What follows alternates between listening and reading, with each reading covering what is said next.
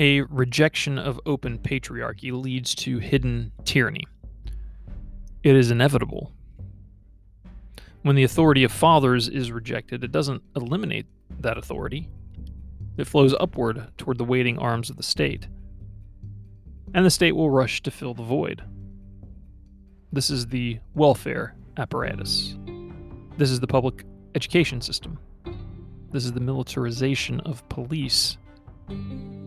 Patriarchy is, above all else, about responsibility and protection.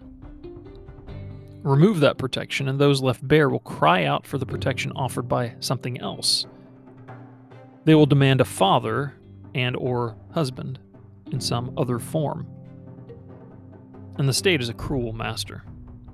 Its only true tool is violence. It cannot love, it cannot discipline, it cannot mentor. It can only punish. And because of that, it will invent new excuses to exercise its judgment. That's all it knows. Chesterton once said that when you break the big laws, you do not get freedom, you do not even get anarchy. You get the small laws. And we have so many small laws. They spread like bacteria, infesting everything from your car to your bedroom to your tongue. Eventually, they will spread to the mind. We will be smothered by them. You and I both break a federal law every single day. If they really wanted to nail us for something, they could. And that is part of the point to keep us uncertain and cautious.